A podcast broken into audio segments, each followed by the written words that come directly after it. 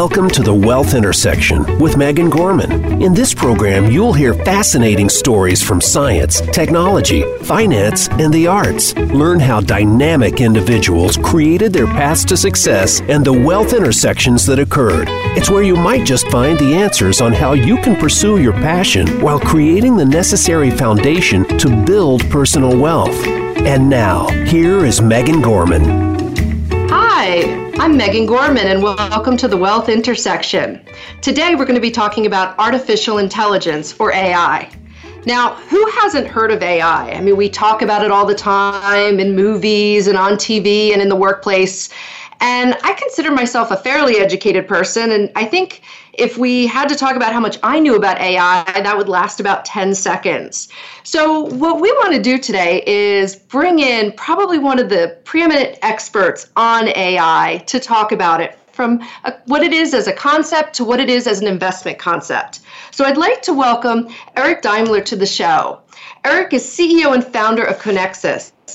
Uh, Dr. Eric Daimler is a leading authority in robotics and artificial intelligence with over 20 years of experience as an entrepreneur, an investor, technologist, and policymaker.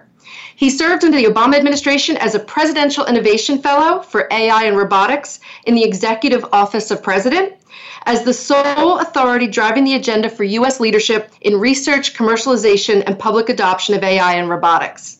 A frequent speaker, lecturer, and commentator, Eric works to empower communities and citizens to leverage robotics and AI to build a more sustainable, secure, and prosperous future. Eric, welcome to the show.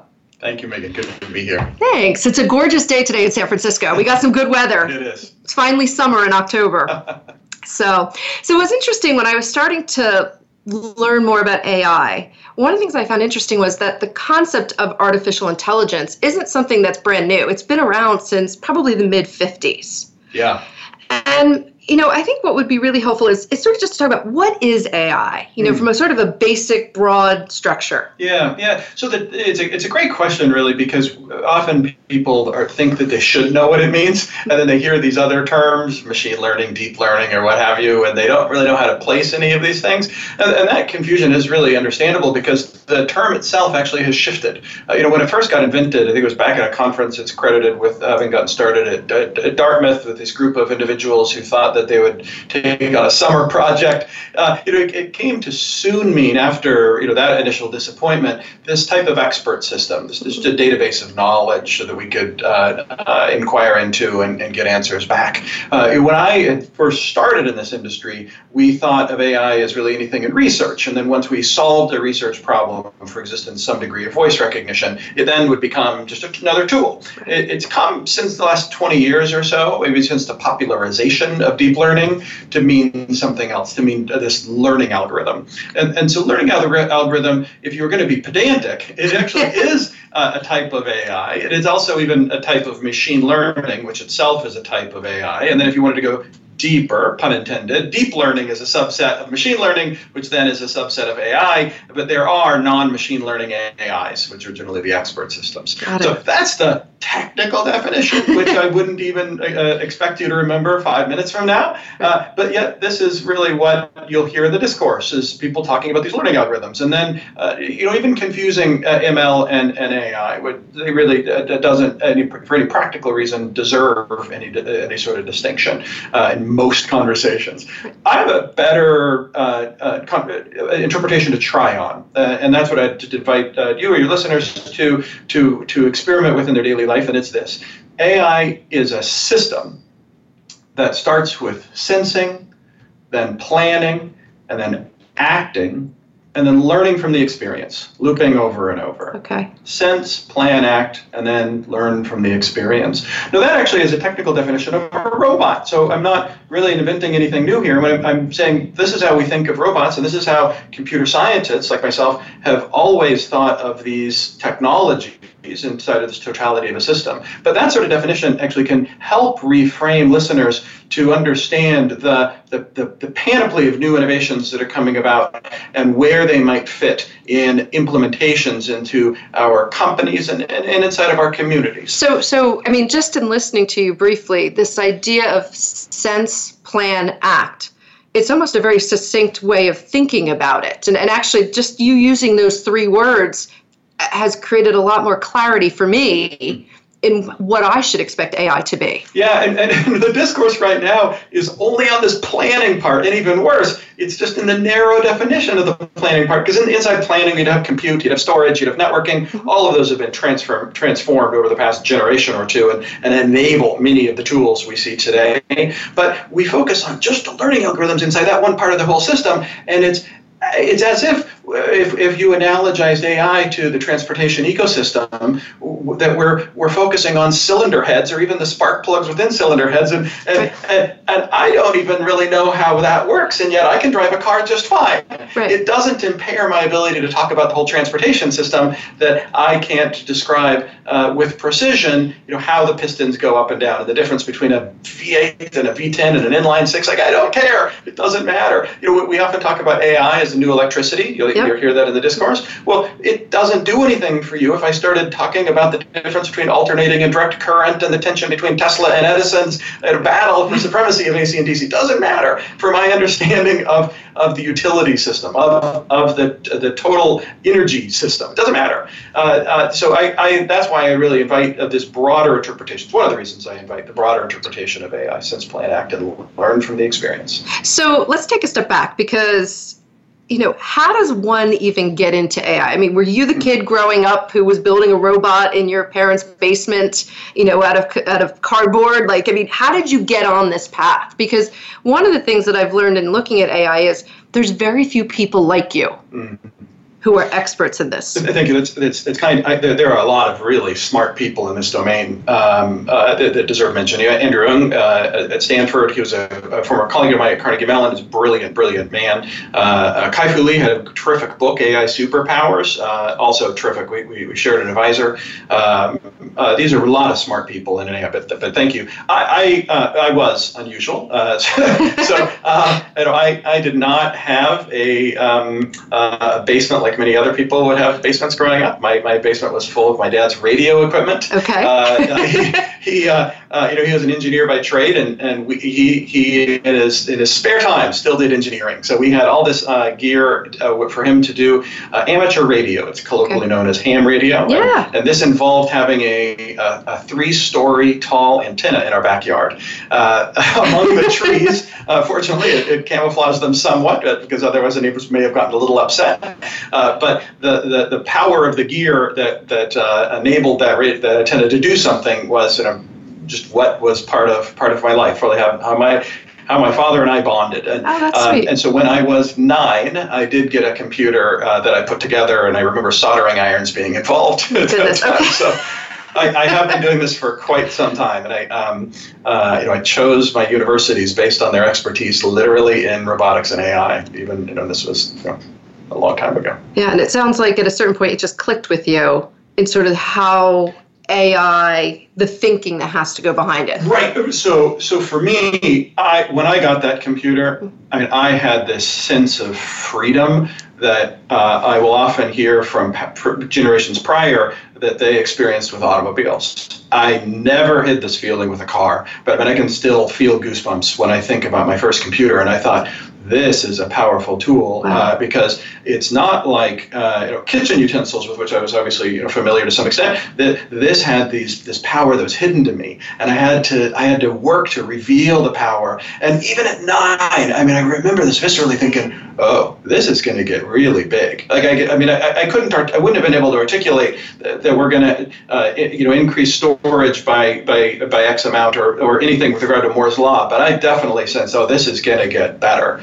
Uh, so, so is that why? Like I've heard, I've seen you speak uh, online and so on, and you have a quote, and I'm not going to say it very elegantly, but it's something along the lines of, in 1999, back when you know we were going through the first tech boom, the internet was underhyped. Yeah. Right? Yeah. And you sort of say, well, today AI is a bit underhyped, which sounds crazy because everywhere you turn, you see it. Right. But when you talk about the story from childhood about understanding the power of it, that sort of puts that quote in context. Mm. Yeah, it, was. It wasn't me that said the internet was quote popularized by John John Doerr, the, the famous venture capitalist. Uh, uh, and at the time, it did sound crazy. And it's not, the reason it sounded crazy at the time was because we had already experienced a huge boom. This was he said this not at the beginning of the internet boom, which may be more prescient. He said closer to the end, 99, 2000, when people were already getting exhausted or skeptical uh, about that boom. And you know, 20 years later, it's proved to be right because the, you look at the largest companies uh, by capitalization on the Nasdaq, and they're, they're all technology companies. Even a decade, it wasn't like that. Two decades ago, it certainly was not like that. The, the issue with AI is I'm not trying to just be provocative in saying, well, I just agree with what John Doerr has and taken it a generation newer. Uh, what I say is it's actually underhyped, and it's underhyped in a particular way. Okay. Because not not all AI is underhyped. I would say the autonomous vehicle community of AI, that's overhyped. I think the, the and the problem here is is the the age old uh, investor wisdom that we should not confuse a clear vision with a short time horizon. Okay. So we can all see, oh, when we see an automobile, that's just going to get better. Just like I'm thinking when I saw about computers, it's really easy to see when automobiles. Well, it's got, it's a little bit automated. It'll get very automated. We see uh, the Teslas we, have we've, we've been in and driven. Uh, the autonomous uh, capability has gotten better even over the last couple of years.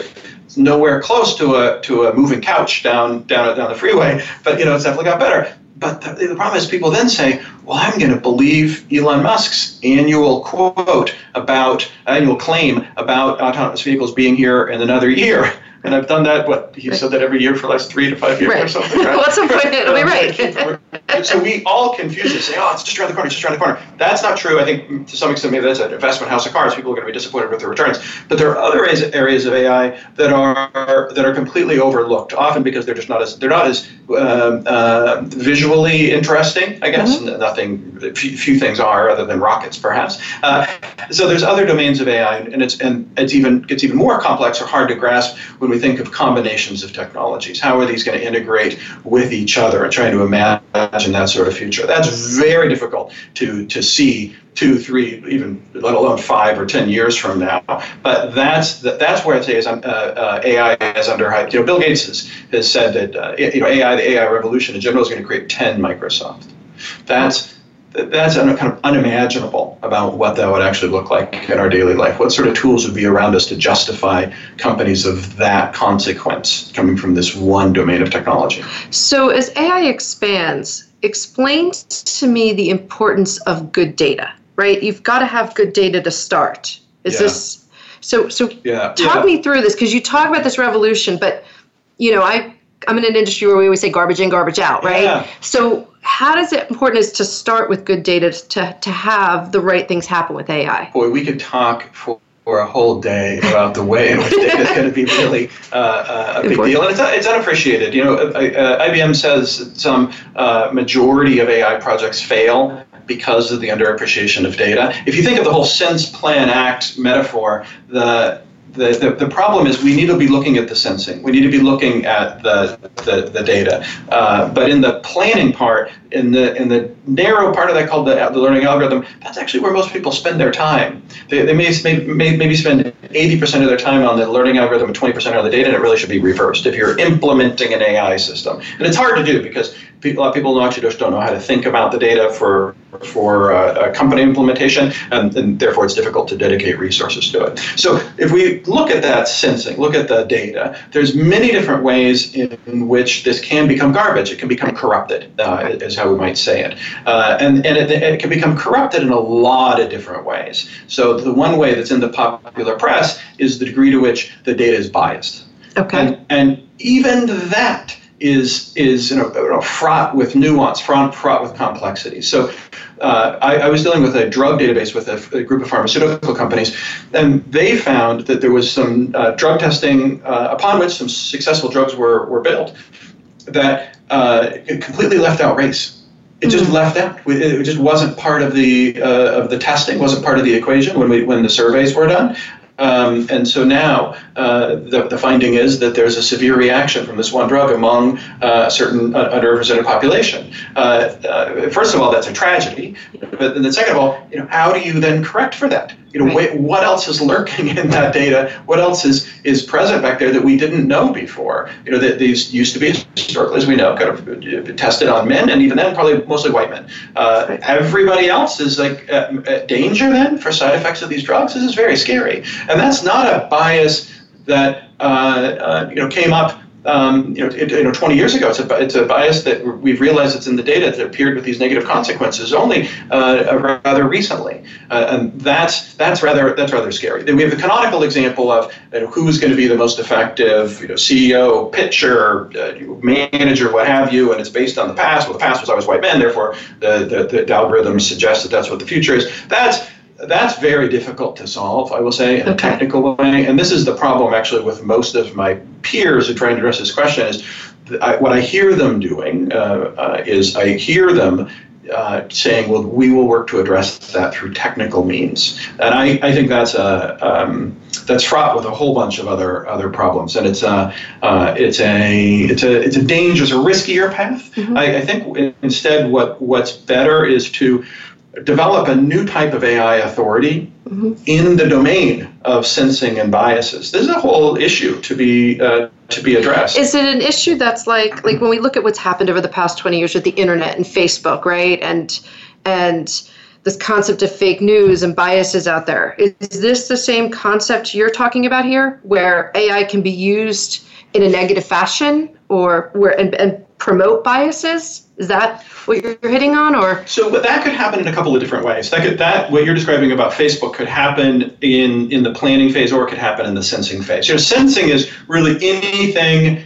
uh, that collects data, any way that collects data. So your thermometer collects data, the LiDAR on top of your autonomous vehicle collects data, uh, you have air quality that, that is, a, is, a, is a data representation of, of, of data of what's being collected in the air. So any way that data comes in, uh, that's a sensing thing. What we then do with it would be then the planning phase. Got it. The, the, the, the part that's scary in in the sensing phases that we can even fool ourselves into a sense of objectivity. That you know, I'm being well, okay, it has biases, but I'm really being scientific in my in my collection of them processing of data before I send it to the the planning people, right? Yeah, but, yeah. But even then, uh, you know, history uh, as a guide suggests that we can screw that up as well. It was, you know, in, I think in my parents' lifetime that that racism was justified uh, through the measuring of heads, skull sizes, and shapes, and so forth. That's that's the collection of data, and that was done with the imprimatur of science. Uh, and so this this bias uh, it can happen in a lot of different ways, and I think there the humans need to be involved. And the way in which we get involved is open for a community discussion.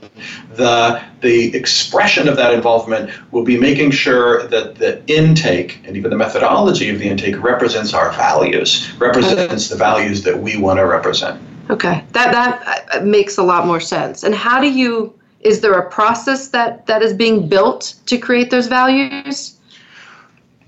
I, I, think we need to have a conversation uh, um, in society about how to represent those values, what those values are. We know we've had this conversation in other domains of our world. We we we really don't tolerate any amount of mistakes in the FDA, you know, mm-hmm. in the mm-hmm. food and drug process, right? If anyone dies, that's that is uh, uh, such an anathema that that we we we we, some say, made the trade-off of squelching uh, innovation because we can't afford, or we've made a decision as a society not to allow for uh, mistakes. Uh, airplanes, very similar. You know, mm-hmm. we, we've had, uh, I think it, the statistic I, I, recall reading was, you know, under a thousand. It was like 700 uh, airplane deaths, like in the last decade or something. You know, globally, it's very, very low, right? Uh, relative to automobiles, where we've had 40,000 uh, uh, and, and increasing deaths just in the United States, motor vehicle, motor vehicle deaths. Yeah. And, and so we as a society have implicitly made these sort of trade-offs. We've implicitly had this conversation uh, about the about different trade-offs in different in different domains. We need to have that conversation about what our values are uh, in all the implementations of AI and robotics. So when you think about AI as an investment, right? Because in the high net worth space, right, there is a lot of private equity funds pitching AI.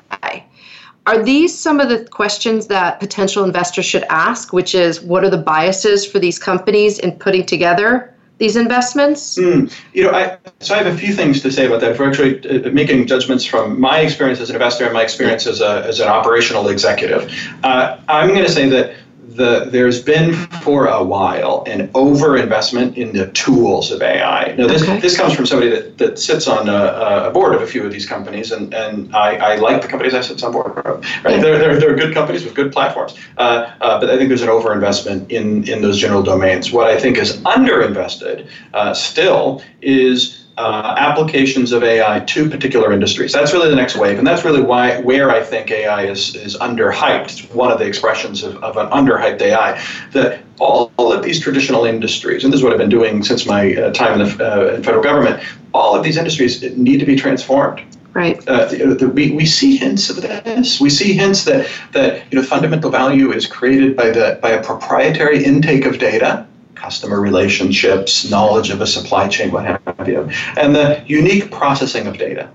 Right? Whatever I do inside of data science to optimize my ads, optimize my customer loyalty program, whatever. That's so that's intake of data, that's processing of data. That means wait, that's that's my proprietary advantage. You know, all the all my uh, mechanical, physical infrastructure is actually all commoditized, then then all these traditional industries in, in almost every domain uh, can become AI companies. They need to really transform themselves about how uh, they, they intake data, how, what, at what volume they're able to, to analyze it, and then how they're able to express that uh, unique set of, of inputs and, and processes. Uh, that, I think, is going to be the transformation. And that, that in every vertical is going to uh, allow for uh, new entrants if, if, if, the existing entities don't uh, completely transform themselves. So, when an investor is looking at a potential investment, th- these are the ways to be thinking about it, That's much the, more than just the tools. Right. The, the, the, the next phase of AI will be the AI technologists. Mm-hmm uh,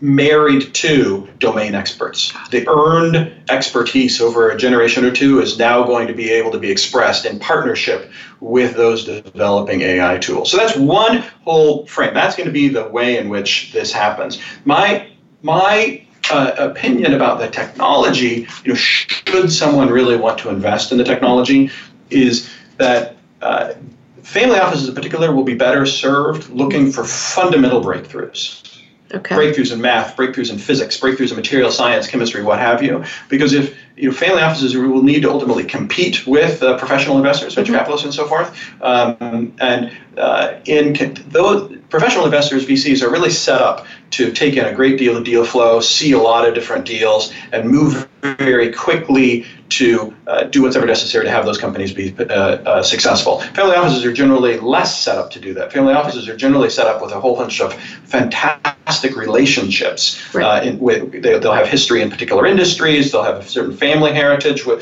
that, that, that aligns with particular industries, and that suite of relationships can be extremely valuable for customer retention, mm-hmm. customer acquisition for new, new many of their portfolio companies. That's a that's a different that's an advantage actually many of these family offices have over professional venture capitalists, and I think any of the investments should be used to leverage that particular advantage. Now it seems like, from what I've read, the two industries that have done well with embracing AI is tech, obviously, but also finance.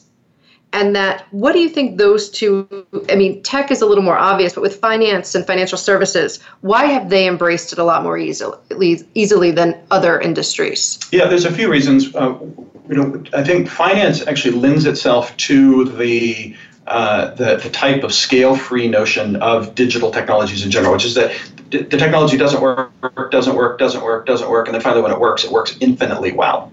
And, and so we've experienced this with voice recognition, where you know, we, it's been around for a long time. People trying to recognize voices, you know, 20, maybe 30 years of uh, of this study. But it's only when uh, the the efficiency increased to I think it's you know 99.9% that we finally said okay now I can actually dictate something. Because I don't know I remember trying dictation back when it was 90% effective. It's useless at 90% effective. It true, even, very true. It even wasn't even helpful at 95% effective. So I remember this. It, it's like yeah, it's just too many errors to make it to make it worthwhile. But at 99.9 I can handle some errors. I get I, I, this is good to go. And then once once that happens, it's like just a solved problem, and now everybody suddenly uses it. You see some technologies now where the adoption once it works, it's just universal. You know, we all wear these uh, darn Apple AirPods, right? Once the technology works, it's it's uh, freaking ubiquitous. It's, it's it's kind of silly in that way. It's a it's fascinating. That that is really how digital technologies works, and that that applies to finances really really well. Once you have the machine learning for trading treasury securities, that's maybe one of the most visible uh, parts that got automated. Uh, uh, that didn't happen, didn't happen, and then once it happened, you don't need physical treasury traders anymore. Right. Now, what industries should be working more towards AI that you think will that so far have not done well with embracing AI, but should do better in the future? Mm. You know, I I think this this this this answer is a it's a fantastic one, and it's going to change with the invention of 5G because we are getting overwhelmed with data today, and it's going to become worse. And and so it we, we can single it out by by industry, but we can also single it out by companies. Some many of these companies are just going to have a really hard time if they're barely struggling with integrating and migrating data today. Uh, oof, if you have ten times as much, it's just going to break, and those companies are going to be limiting their opportunities. So they the you know how we might think of the future is that you know Amazon actually represents more than just a great e-commerce platform or whatever you want to call them. The, they're actually a, to some extent a template for the, the future of many many companies because the, they don't make shoes right. They no, don't they make don't. tints right. They don't make the books right. They're just an intermediate between this. They take in proprietary data, they process it a proprietary way, and then they execute it uh, uh, based on those those inputs. They they have made the connection between the supplier and the buyer but seamless. That's fundamentally what they do. That integration of data, that seamless integration of data, takes place in really no other industries. So, in some degree, when you think about AI, Amazon should be what a lot of people think about, yeah. right? And how well that they execute upon their strategy. Yeah, yeah, that's a physical manifestation of this. I mean, the only other way to do it is you either have a data silo to which you subscribe, mm-hmm. or you you have the power like a Walmart where you dictate up and down your supply chain exactly how you're going to do it according to our process. Most people don't live in that world, and so they'll need to experiment with the technologies that will enable to synth- enable them to synthetically create that type of dynamic in their space. So to some degree, Amazon is very good at sensing, planning, and acting. Absolutely, they're yeah. the first ones that had a type of systems level intelligence, which is the term I use for it. Yeah, that's really amazing. Well, Eric, we're going to take a break right here, so stay tuned. We'll be back in a few moments Find out what's happening on the Voice America Talk Radio Network by keeping up with us on Twitter. You can find us at Voice America TRN. The Voice America Live Events channel is here now to showcase your corporate, individual, or organization's live event. Visit voiceamerica.com forward slash live events to see all of our past live events and find out more. Whether it's a multi day conference, special speaker, or single day event, we've got everything to make your event a success. We can do a few hours or a few days. For more information about taking your event to the next level, call Jeff Spinard at 480 294 6417 or email info at voiceamerica.com. Again, that's Jeff Spinard at 480-294-6417 or send us an email to info at voiceamerica.com. Voice America is where you are and where you want to be. Join us around the globe as we broadcast live from some of the most interesting events available. Don't forget to view all our live events, including on-demand access to past events that you may have missed by visiting voiceamerica.com forward slash live events.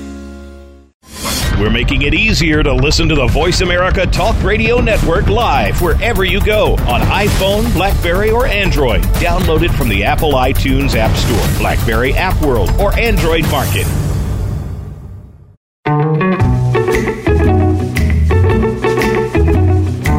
You are listening to The Wealth Intersection with Megan Gorman. If you have a question or comment about the program, your money, or what it can do for you, please send an email to Megan at thewealthintersection.com. That's M E G A N at thewealthintersection.com. Now, back to the show.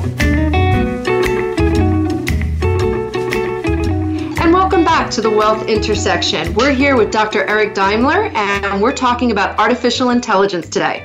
So, as we look at your resume, one of the things that I found really fascinating is that you were a presidential fellow under the Obama administration.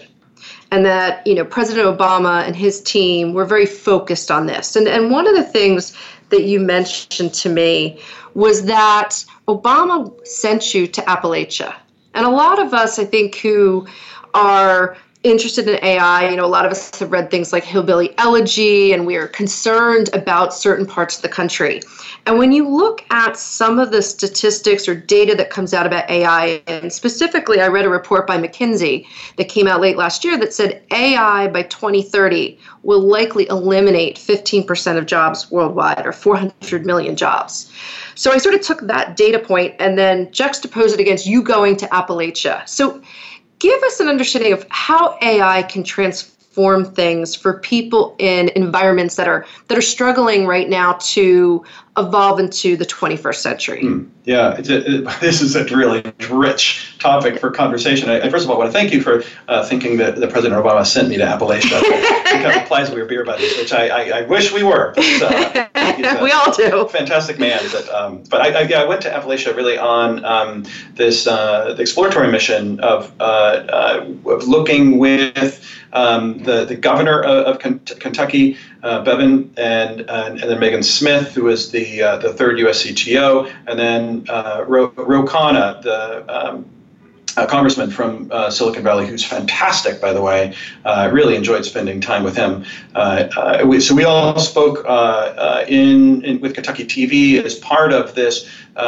reconfiguration of the economy that they're exploring with AI and all modern digital technologies brought to a community that you know, traditionally hasn't um, you know seen a lot of good economic transformation. What what was fascinating to me is even though I, I had been to Appalachia before, I'd been to the big cities of Appalachia. I've never been to the countryside, and uh, you know, I've been I've been uh, you know a fair distance actually, kind of up and down, but in the big cities. Uh, this was Eastern Kentucky.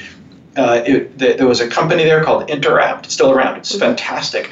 It is a, a testament to good uh, government spending because they, they got a part of their seed funding from the state. They got part of, part of uh, funding from this Appalachian Economic Authority, that's sponsored by the federal government, who, you know, really by all readings uh, and all uh, that I can find, all reports that I hear from others, is doing really fantastic work in in furthering the uh, economy of, of that region it, it, uh, uh, Interapt is still one of the few companies that have been successful in, in bringing people, let's say, into the new economy. What was fascinating to me was the degree to which people were in Eastern Kentucky and still had a cultural affinity to uh, coal mining. Mm. Like uh, uh, the the friend who was driving us around had a personalized license plate with you know something to the effect of you know coal is our future or something on the license plate and it had a picture of coal. Uh, it was it, it, added fantastic irony that that particular license plate was about uh, four inches on his car below the Tesla logo. this it, it, spoke to the um, the degree to which a, a, the community felt like they had they owed something to coal mining. Uh, uh, you know, forgetting everything about black lung. Right, right. It's like uh, that, that, that resistance to you know change of any sort is probably just a human condition. Uh, the affinity for their uh, geography, again, probably a human condition. Uh, we can easily look look down upon it or see it as see it as strange, but you know, these people did not even want to go to the big city of, of, of Lexington, Lexington or, or or Louisville. They wanted to stay in Eastern Kentucky, and this uh, the, this effort and Interapt being successful at retraining many of these people uh, uh, uh was was uh, enlightening for me. One thing that Interapt uh, I discovered is that you can't really call this work retraining.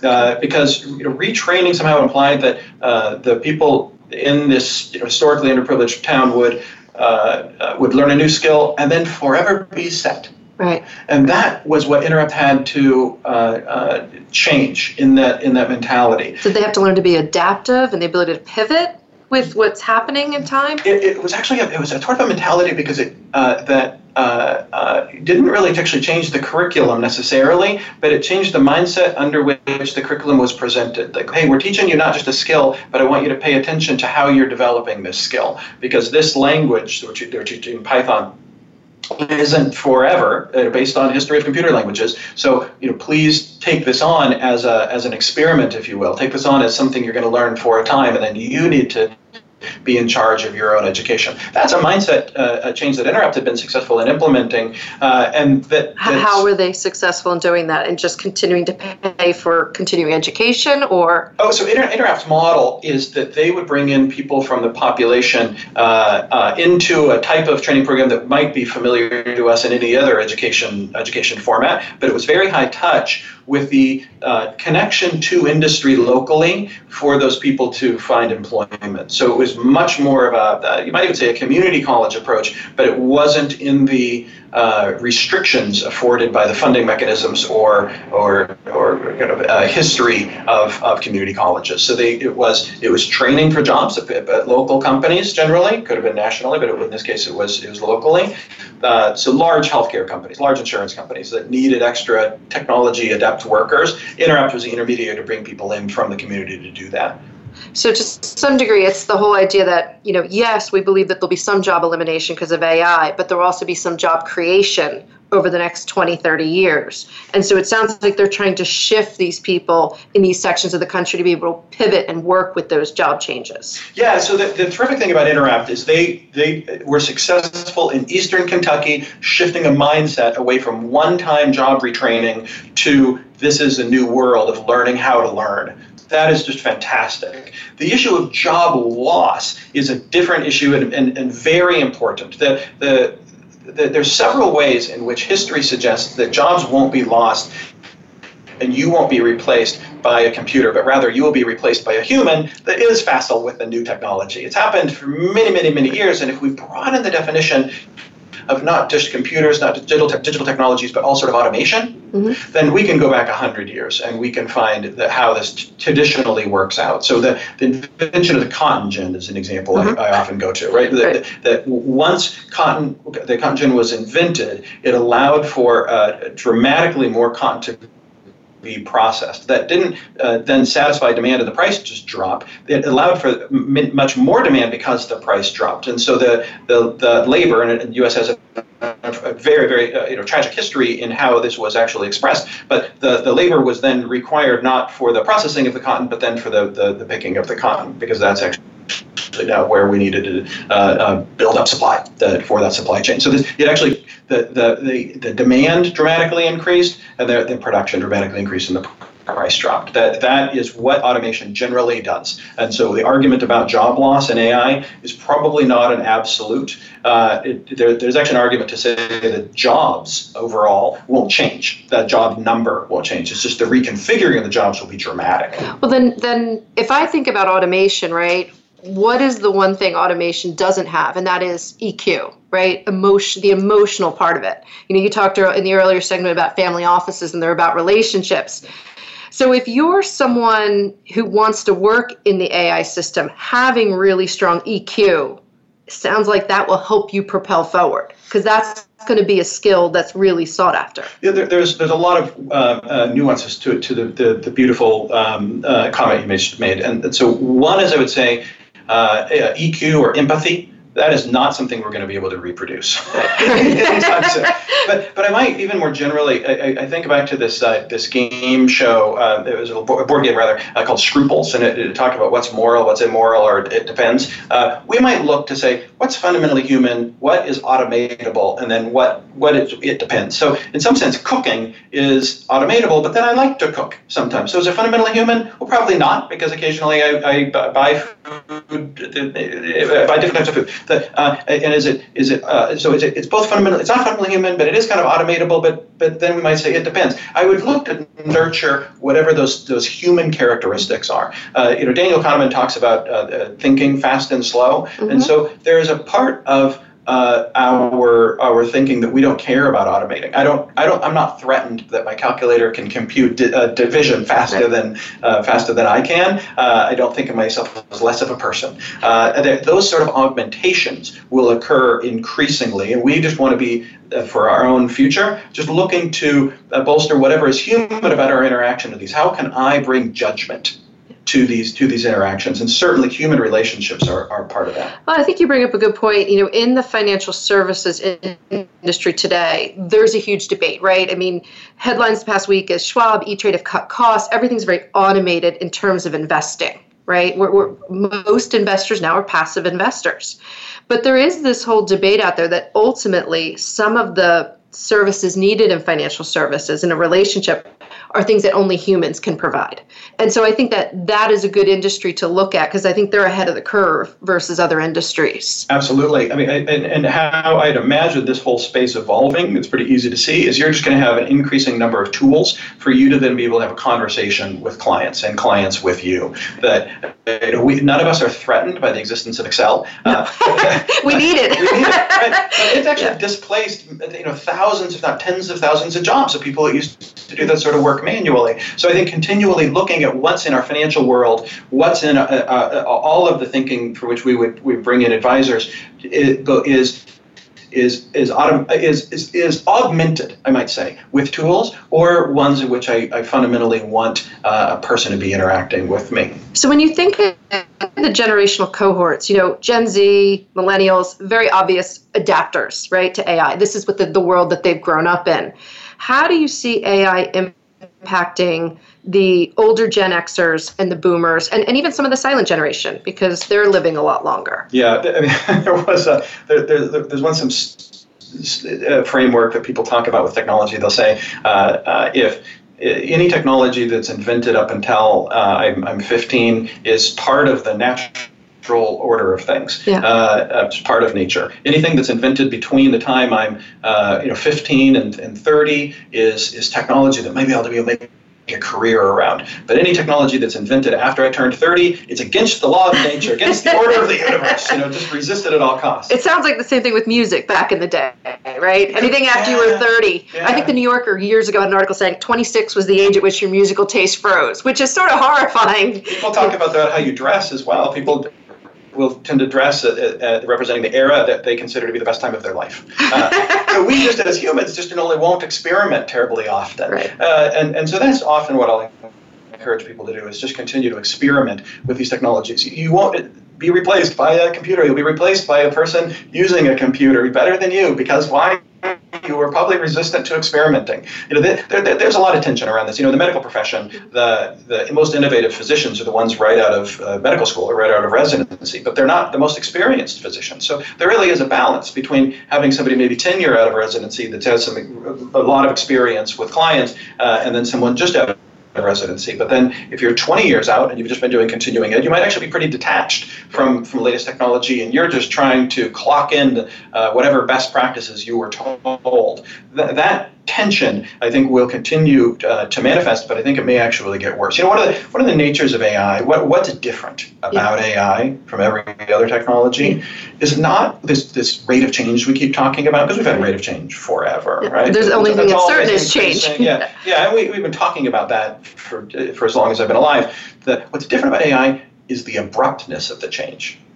It's just when. What do you mean by that? When when something when something changes, when a job gets eliminated, when a suite of jobs gets eliminated, all the jobs get eliminated, and they get eliminated tomorrow. Mm-hmm. It's just once we were able to duplicate what a treasury trader mm-hmm. did. We just don't need treasury traders. It's not like we, we needed we went from 20 to 5 we need, we went from 20 to zero or maybe one overseeing all the computers but we just we don't need the function anymore. And there's no warning. Well and it's, it's almost like you take the the story you told about appalachia and, and eastern kentucky and you apply it to the to the entire world. Um, we all have to be able to pivot and adapt. And I think one of the challenges out there is boomers, and this is getting a lot of press right now, and Next Avenue, and a lot of the and AARP is there's a lot of boomers that don't want to retire or can't retire but they're being aged out because they can't keep up. Mm. So it sounds like like you're talking about with that abruptness, the ability to pivot and continue to learn allows you to move with AI. Yeah, yeah. I, I think in, in many of these cases, it's really smart to continually be experimenting with technology, uh, uh, just w- what's coming next. Help try try to then visualize in one's head what's what are the things that are going to come in six months or a year. How could I see this this playing out? And those sort of thought experiments, I think, are really critical just to be remaining, remaining relevant. Mm-hmm. Uh, I also think uh, and this may be because I'm I'm no longer 30, is uh, continuing to look at where uh, wisdom can be of value, where relationships can be of value. You know, it's not all about uh, uh, being a digital native. It's not all about uh, needing to use these tools. There, there is can be quite a bit of experience that is um, is worth worthy of uh, uh, uh, of people over thirty. But it's it's an ability to use these tools. It's a facility of using these tools. So, uh, uh, you know, the most common example, and we're not even talking about AI here, is you know, I, I remember I was I was interacting with some, um, uh, uh, some some other potential colleagues, and and they just had trouble using G Suite. Like they just couldn't collaborate. They couldn't use collaborative tools, and like you know, I understand sometimes hyperlinks can get lost in your calendaring system, but like, like really, please quit making copies. You know, this actually literally happens this is actually very dangerous. Is uh, this happened in a, in a pharmaceutical context where this this drug company wanted some data to be migrated okay. uh, uh, into into a new database, and um, and so they wanted to capture all of the data from the original the original data and move it over to a new system. This may sound like oh, I just drag and drop. Well, when you have when these are billions of data points and petabytes of data. It's not quite so simple. Um, but what the company, this, the outsourcing company, did instead of actually migrate the data is they made a copy of the data. So now there was two copies.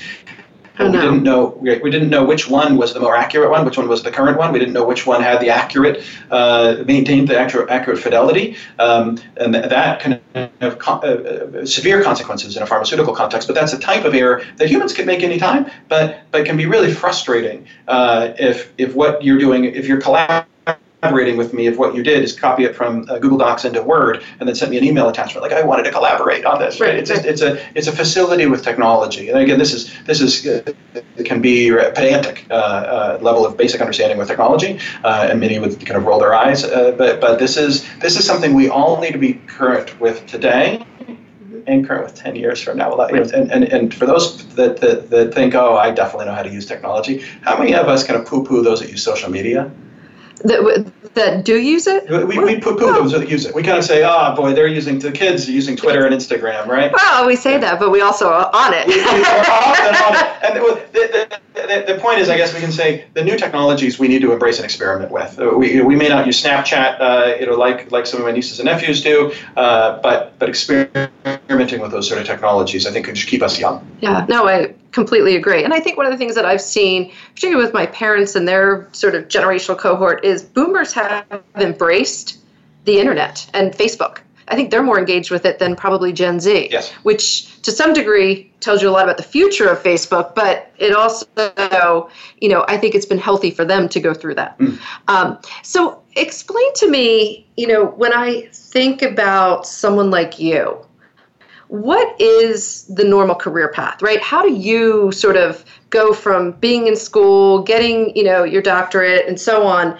Like what is the career path here? Because you've done a lot of different things. Thank you. Yeah i, I mean i may be unusual. Uh, yeah, I, am probably not a template for many. Uh, and you know having been in policy and in academia business. There's a few people that have done all three at a, at a, at a high level, uh, and so I, I wouldn't um, I wouldn't suggest what I've done uh, to everybody. I, I will invite as part of the larger systems intelligence of AI for people to be looking more broadly about the opportunities available to them, which is probably really what you're asking. Like, how yeah. can I how can I grab on to this right. this revolution of AI? And and I'd say medicine actually supplies a pretty good metaphor here. You know, 100 years ago, we had some guy running up on a horse, you know, probably a guy. Uh, I'm the doctor, I'm the right. doctor, right? And that person would be super and that's uh, medicine for us, you know, 100, 150 years ago. Well, today there is no such person. So there is no medical expert in that, in quite the same sense. You know, we call people medical experts, but we have these specialties. We have innumerable variations of nursing now, it seems. We have we have surgeons and family doctors. We have people doing medical ethics and, and people doing social medicine as a career. There are degrees in social medicine. That, so are specializations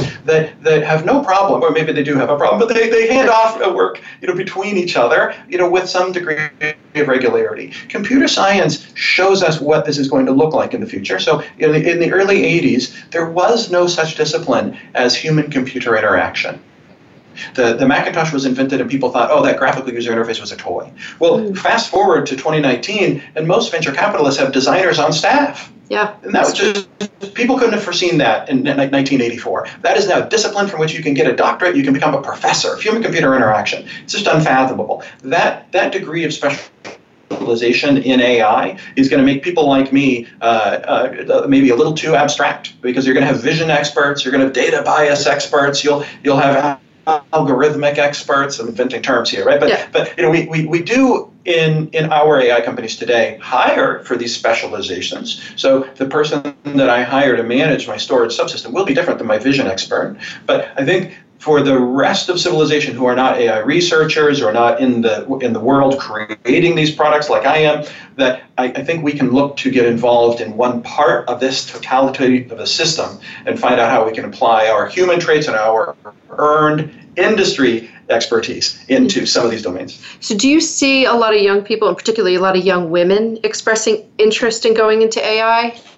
This is this is fantastic. So we we get we get messed up um, uh, with this conversation so often. I get so frustrated when when universities like like my alma mater, Stanford, uh, they, they they keep saying they're working on gender equality, working on gender equality, working on gender equality. But another one of my schools, Carnegie Mellon, actually went a long way to showing how this issue can be addressed. They, for the last few years, uh, have had an equal representation of women and men in their undergraduate computer science. And here's the kicker without lowering standards. So, how did they do it? So how they did it is is is in, in, in several ways. One way is they actually talked about computer science in a way that they realized would appeal to women. Mm-hmm. So the you know men geeks like me might be attracted by video games. They might be t- attracted by visions of people uh, hunkering away in a, in, a, in a basement. What we found was uh, the women computer programmers would tend to want to know well what's the meaning behind this? How can I actually make the world a better place? I wanted some context for it. So it's,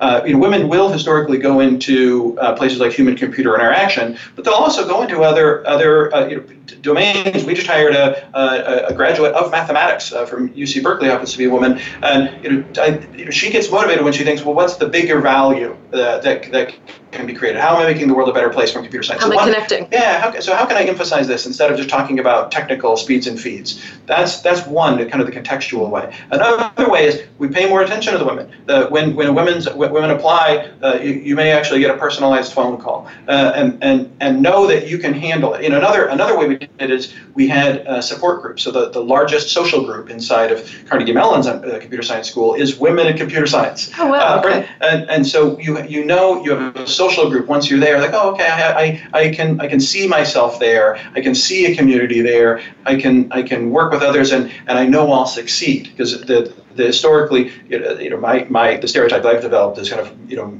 men way before they're they deserve to will say that I can do something right Mm-hmm. Right. and women are much you know t- traditionally just much more hesitant so the Carnegie Mellon created a structure where the, the, the women were quali- that were qualified that they admitted were told uh, with, with, you know very more explicitly than the men you are qualified we selected you because you're qualified Which women Yeah. need to hear. It's Yeah. just how we think. We want to be perfect before we get, or we want everything to be just right before we get to the next Yeah, so there's several ways in which this can this can be expressed. Uh, uh, I, I, my company, we have a difficulty because uh, we we as humans will tend to uh, rec- recruit or seek out or just find people in our friendship network that are like us, Yeah. and I can I can see that tendency and. And, and for those of us who, who've had the good fortune of, of, of, of being in the place of being in a company where we're hiring, I, I have to fight that resistance and uh, or fight fight that ur- ur- urgence, uh, that that impulse, uh, and look for other systems to counteract it.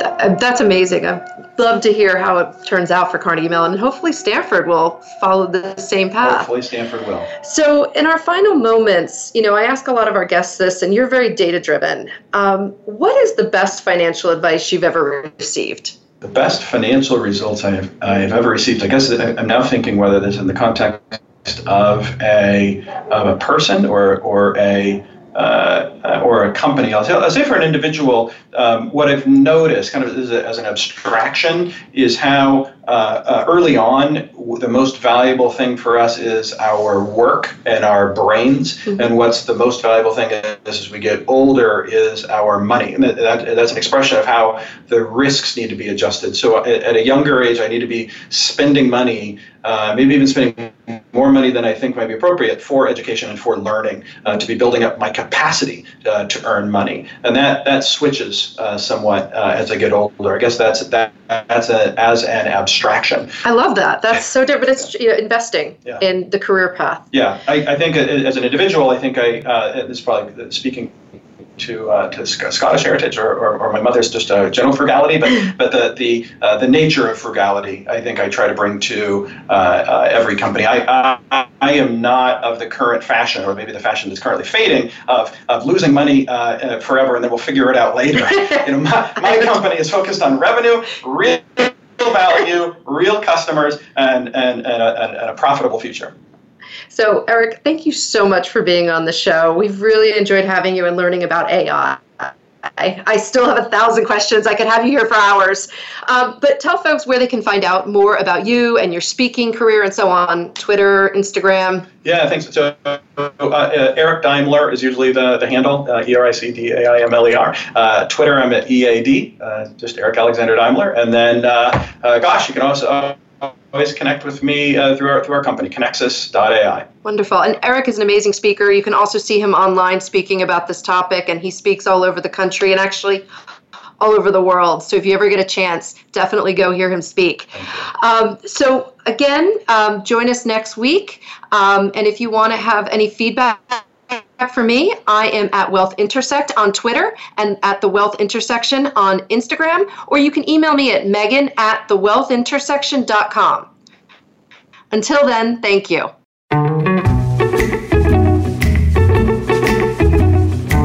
Thanks so much for tuning in to the Wealth Intersection. Megan Gorman will be back with another program next Monday at 4 p.m. Eastern Time and 1 p.m. Pacific Time on the Voice America Business Channel. We hope you'll join us then.